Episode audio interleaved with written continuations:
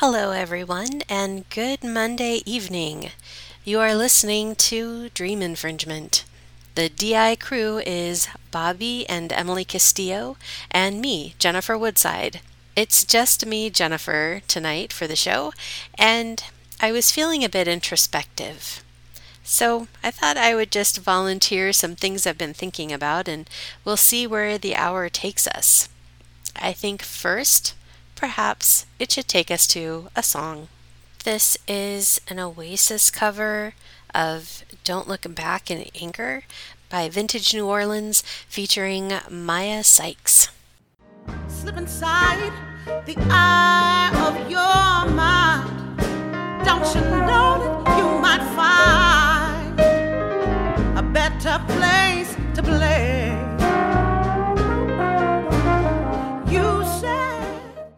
I feel unworthy to start speaking after that song. I think she did such a good rendition. I wonder if it feels as good to sing like her as it does to listen to her. Like if it's a good emotional release. I fear I shall never know. so this summer, like every summer, I'm having problems with ants invading my apartment. Sometimes it gets cold and they all disappear because they're fair weather ants. I think Emily told me that one of her relatives would put food out for the ants. She would like give them a place to be that was out of the way of where she didn't want them to be. I have considered that, but uh, have not come to that kind of arrangement. I read this interesting study about ants. When ants die, after about two days, they emit a scent called oleic acid. Ants aren't like us, they don't communicate by sight and sound. So they can technically see that there is a dead ant there, but they actually don't know. They don't comprehend that the other ant is dead until they can smell it. And the live ants will immediately bury their dead to prevent contamination. They place the bodies in an area called the midden, which is like the ant garbage dump. So, a scientist once put oleic acid on a living ant, and the other ants could no longer tell that this ant was alive. And so they kept putting it in the midden, and it would kind of try and clean itself, get out of the midden, and try and join the colony. And then they just like put it back in the midden, like, nope, still dead. And the scientist said it took, I think, up about six hours before it got clean enough and no longer smelled like a dead ant that it was accepted back into the colony. And even though I'm not the biggest fan of ants, I will admit that I was feeling a bit of stress while reading through the narrative because I wondered is this ant just doomed to be exiled for the rest of her life, trying to get back into the colony but unable? So I was glad it had kind of a happy ending, so to speak. They did add also that some people who like spray for ants or in some way cause the untimely end of some of the ant colony, that more ants will start appearing because they can smell the dead ant smell and they're there to retrieve their brethren and throw them into the midden. They will even do diligence, so they're looking, they're searching for the dead ant that they can smell. And so, just when you thought that you had done something to get rid of the ants, suddenly there are many more visible ants in the location because they are trying to clean house. I feel like there should be some sort of moral to the story there, some kind of parable, like the dead ant parable. Perhaps it's in perception versus reality, or maybe it's something to do with, with following rules. I'm not sure. I just feel like there is a parable in there. But it's definitely a reminder that there's a lot of creatures we share the earth with that don't navigate by sight and sound like we do. They have a very different perception of the world. Sometimes I think about like settlers in ye old days, like the wagon train kind, and how it would have been so quiet all day long. So quiet.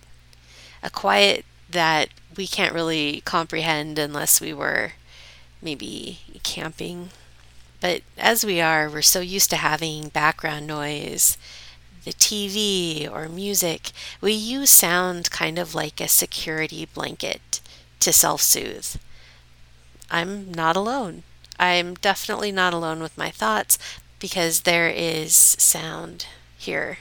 I think back in the days when you had to live in silence, I feel like any person that could play like a fiddle or any instrument was probably revered because it was a break. Though I recently saw on TikTok a woman who was deaf and chose not to wear hearing aids to help her hear because the incoming noise was just too much input. It gave her a headache. And she preferred that silence, like her own little peaceful spot. Maybe if you're alone with your thoughts all the time, it gets easier. Maybe the brain settles because it's not having to fight so hard to take in all that additional information. And all those times when I thought, oh, I would dislike being deaf, and I felt sorry for people who couldn't hear, maybe all this time they were feeling sorry for us because we didn't have a way to turn it off. We were tapped in, but we couldn't tap out. Perhaps. I haven't taken a survey to know this, but it's a speculation. And maybe we should speculate that I should play another song. This is Michael Penn with Small Black Box. Take off, we were unaware that we'd wind just up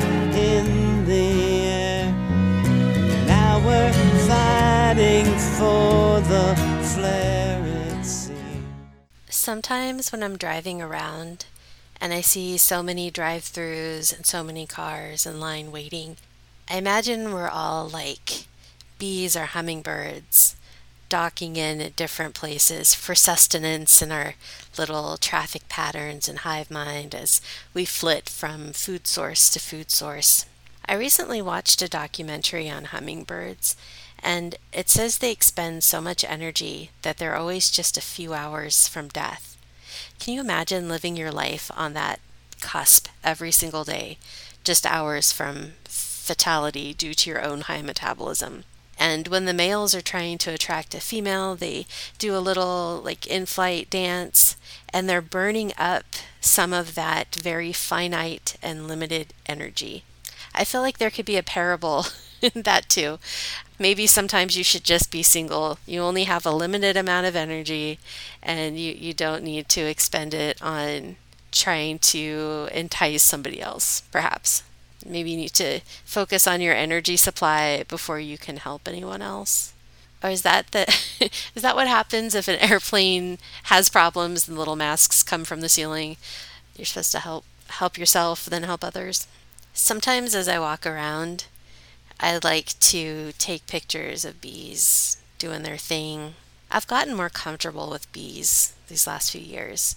Not enough where I want to like put on a bee suit and frolic with them, but I just like to observe them because they're very singularly minded.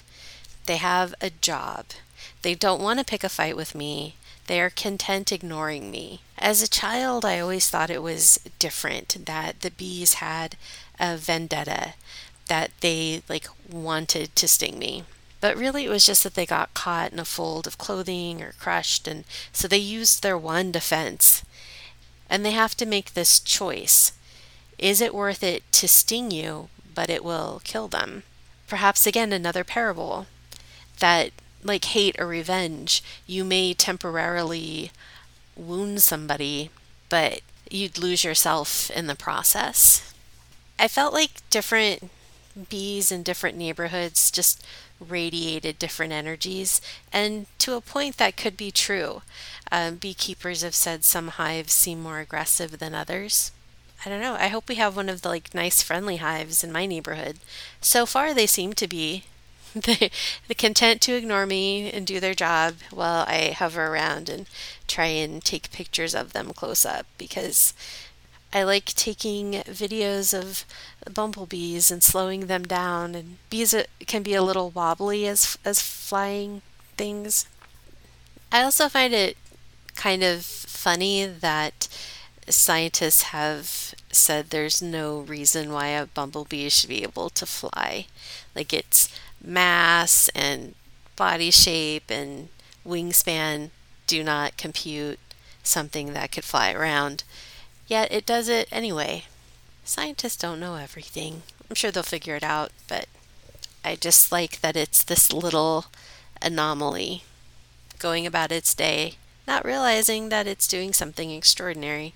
And I think there is a comparison, again, that we could draw here, which is that maybe we too are nature's little anomalies. Maybe we persist in doing something that might be on the outside estimation of things impossible, and yet we persist in doing it. So go forth, my little bumblebees, and achieve great things. I'm also fascinated that they've dug up like a 3,000 year old jar of honey that's still edible. They've even found honey that's 5,500 years old, though I didn't read anything on people claiming if that's edible or not. What a strange thing that we try so hard. We make our, our buildings and our monuments, yet this tiny little creature is able to make something that is closer to immortality than anything we've ever done. Buildings may come and go, but the honey will remain, I suppose. I feel like there needs to be another song. How about Laura Gibson with Empire Builders? We are not alone, and we are more alone than we've ever been. So hurry up and lose me, hurry up and find me again. I haven't given a cat update for a while. So, my cat Theo, or Fionin, who I adopted in June of last year, is now about 16 months old and a whopping 15 pounds. He's medium haired in some places, long haired in others, and he's a steely gray color, which is the exact color of Shadow. So he gets to wear a very loud collar so I don't step on him because he's impossible to see in a lot of lighting he's not a very cuddly cat, but he's a very protective cat. I think because four months after I got him, I had a surgery and had to stay at my parents' for about a week. And my stepfather would bring him over to visit, and Theo would go to my door and just howl and howl until he could see me. And when it started getting later into the evening and he knew that it was going to be time for him to go home, he would come up with these very elaborate hiding places and just disappear, hoping we'd forget him, I guess, and he'd be allowed to stay over. Once, when my stepfather went to, to feed them, he ran out the door and tried to run to their house to get to me. So, after all of that, I think that kind of traumatized him. So, he has this need to keep an eye on me. If I'm in another room, he has to know, he has to, to observe. I took him to the vet a few weeks ago, and when they took him back in his little carrier, he started to howl, full out panic. And if I shower, he wants to be there. He lays facing the, the door, patiently guarding me the whole time. If I don't let him in, he'll just lie outside of the door, guarding it till I'm done. I don't know what he's guarding it from. Apparently, Quinn, the other cat. And I always thank him for his service. Like, thank you. I, I survived another shower alive. Due to you, you're an honor to your regiment. It's a privilege to know you, sir. Sometimes he'll even stand in front of me if there's a loud noise. But he does not want to cuddle. His love language is just not cuddling. So he loves me in his way, which is keeping me safe. One time he even put one of his little toys on my TV tray, like his way of making me dinner, I guess. Recently, I got some recordable buttons where you can record a sentence and then when it's pushed, it plays it back. Because I saw on Instagram that some people had been able to train their cats to a lesser extent and then dogs to much greater extent to push different buttons to indicate that they want something. And I thought, oh, well, this could give my cats a greater sense of control. So I was setting up buttons for them. And they say you should like arrange it by type, kind of by subject type. So actions like play and pet and things like that. And then people, places, and then some even have feelings like mad, happy. So I was setting up the people buttons and I was like, okay, we have a Theo button, we have a Quinn button, one for my parents, and me. And that was perplexing. Like, who do, who do my cats think I am? I mean, I don't call myself mom, so I, I don't, and I don't really call myself Jennifer. I, I don't go around talking in third person to my cats all the time. So, like, in his head, what sound does he associate as representing me? I don't know if cats put names to things like some animals do. They say, like, dolphins and crows have names for each other, and I think crows have names for humans. I don't know. Maybe it's like an ant situation where they don't like name you, they just you have the smell and you're like your smell is you or something, which I cannot record that on a button. So yeah, we'll we'll see how that goes. but he's learning. He's he likes treats and he's really good at pushing the buttons, but he hasn't figured out that there is an outcome associated with them. If he pushes play, he gets to to play with like a feathery thing on a string that he loves or that pets equal petting. That's Mark Quinn's button. Theo doesn't. Like I said, love language is not cuddle, so he's not really that interested in in petting, but Quinn is much more clingy. She's not so good at pushing buttons. She's really good at just lying on them and making them go off. Specifically her name. So I think she gets it. So to keep up with the the trend I started, do you think there is a parable here with the cats pushing buttons? If I had to stretch stretch it out to make it fit, I would say maybe there's a parable of cause and effect that we sometimes engage in something and there is an outcome, but we don't realize that we're the ones that are in control of that outcome. Because so far, my cats are like, they want me to push the button, they push the button, I get treats. I get these other things that I want, but I don't know that that's associated with it. And then once we learn, we have a greater sense of uh, control in our lives and we can get the uh, outcome that we actually want. Maybe? I mean, it, it kind of works, right? With that said, I think it's a song time. Do you think it's ready? Are you ready for a song interlude? Let's go with Beach House Take Care. Do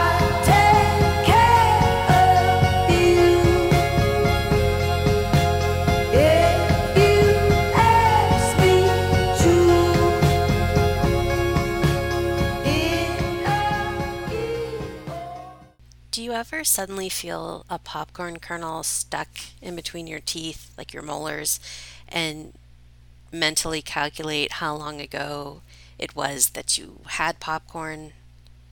Why do I ask? Oh, no reason. Teeth are weird, smiles are weird. Like, usually across the board, baring your teeth is not seen as a friendly or peaceful gesture, yet there's this exception. If you bury your teeth in a friendly manner, a socially acceptable manner, and you don't growl while you're doing it, people think you're very friendly, so nice, so congenial. If you have nice mouth bones, people think it's attractive. If you have a defective facial muscle that appears when you bury your mouth bones, others are like, that dimple, so adorable. And if you don't have good mouth bones, you can get metal braces attached to them to change what their shape should be and that they work like they're supposed to. And if your mouth bones fall out, I mean, that's it. They don't grow back unless you're a child. But you can get fake mouth bones instead. Teeth require a lot of upkeep. I do the required upkeep because I enjoy having them, the teeth, but yeah, it's a lot of work. I also think laughing is weird. We find something funny and then we emit this sort of rhythmic sound with our breath. Ha ha ha. I mean, it's good for us. We get good chemicals. But it kind of reminds me of like when animals give an alarm. For instance, dogs. They're like, Whoa, I see a threat. Bark, bark, bark. So that everyone around is now notified of the interloper. We can all be on high alert. Someone has detected a threat.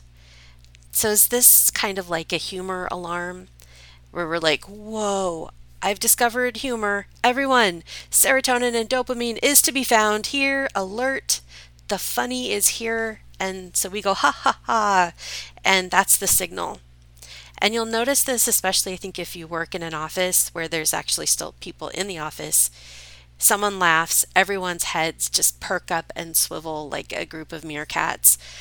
They're just like, they're laughing, they're laughing. Something was funny. Quick, flock to the shred, this brief escape from the ever constant pressure of reality. Like they're so hungry for some kind of entertainment or for something to lift the mood. So I, I think laughter might be like a humor alarm that goes off and then we all have to to to go and like get our our dopamine. Yeah. Maybe. I don't know. I find so few things super funny that when something really hits me as humorous, I'm a loud laugher.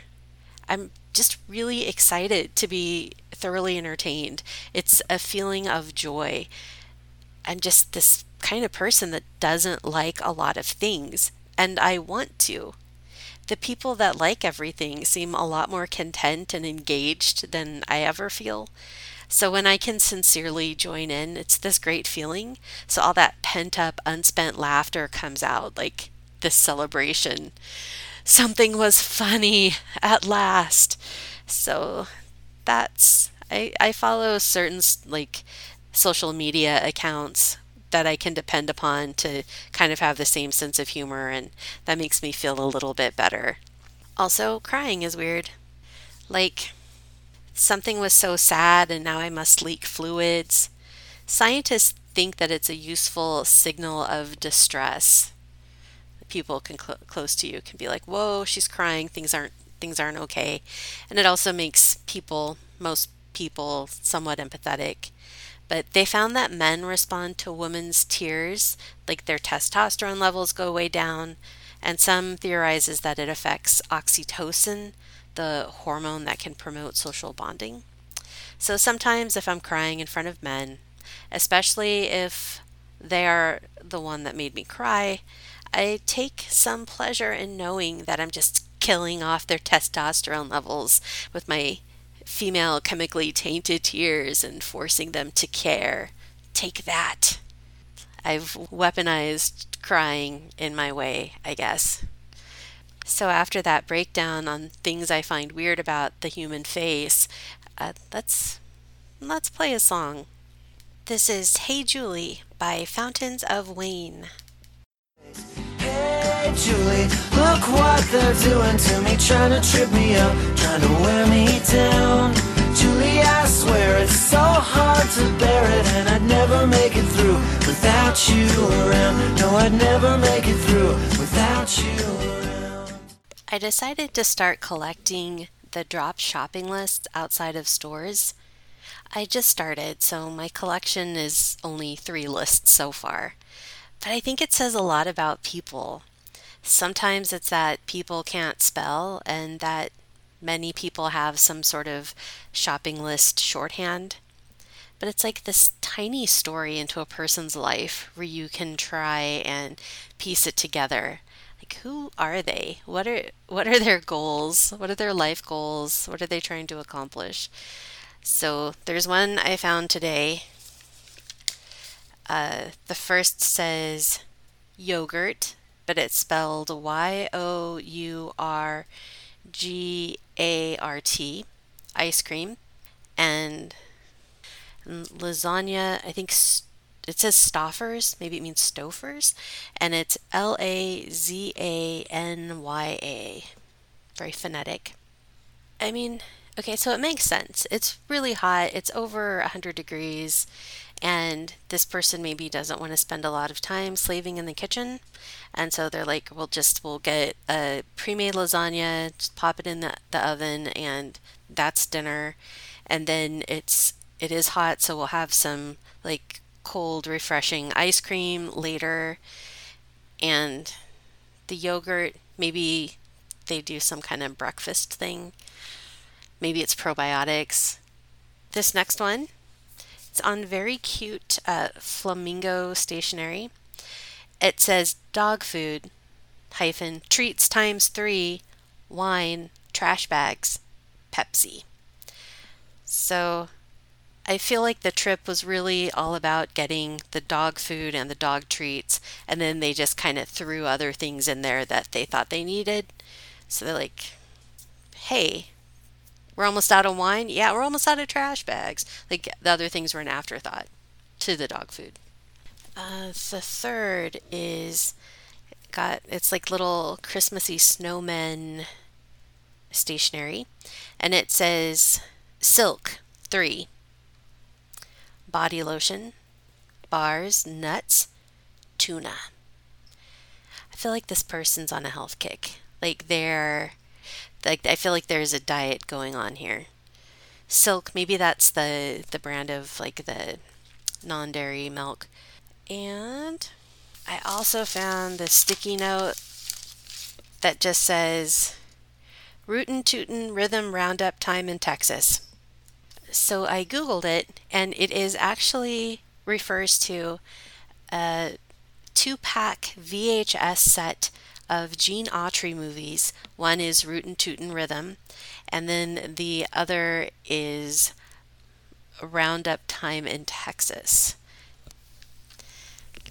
I was kind of hoping that it would be what someone had labeled like their vacation pictures when they went to Texas and it was very epic, or like they were in a traveling band, like a bluegrass band or something.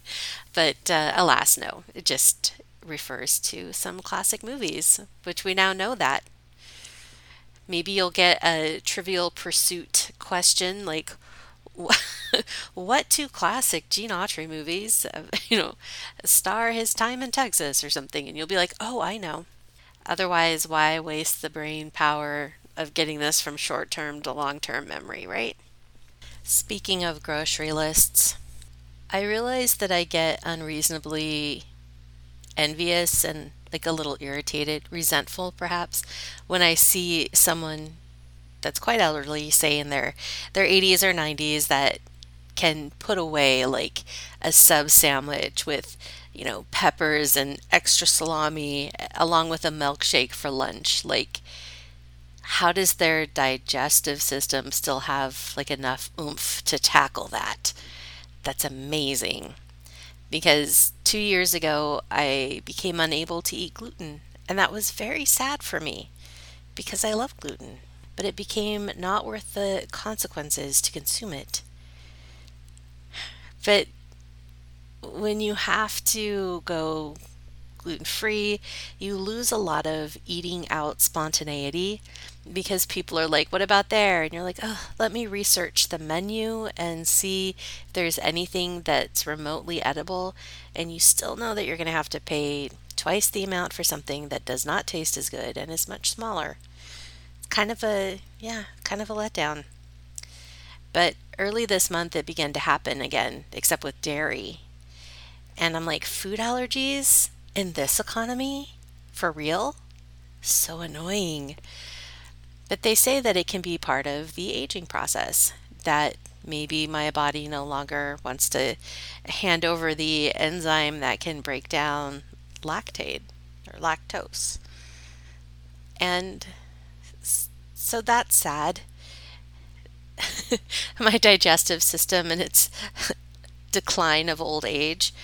Uh, our stomachs are such complicated little chemistry sets, such a concoction of elements and tubes and rings and acid and bacteria and all that. It's like a little factory trying to convert food into energy, sort out the wastes, keep what you can. It's very efficient when it's all working. And I always think it's funny when they call it like your your intestinal or gut flora. Like it makes it seem like some little greenhouse that I'm harboring that's also very temperamental, like one of those orchids you you get and you're like it's so pretty. I love these these blooms and then it's near impossible to keep the orchid surviving. So, yeah, basically, my intestinal system is like a, a dying, temperamental, exotic houseplant. With that said, I feel ready for a song break. This is Babes with Isn't It Love? There's only one question I wonder about day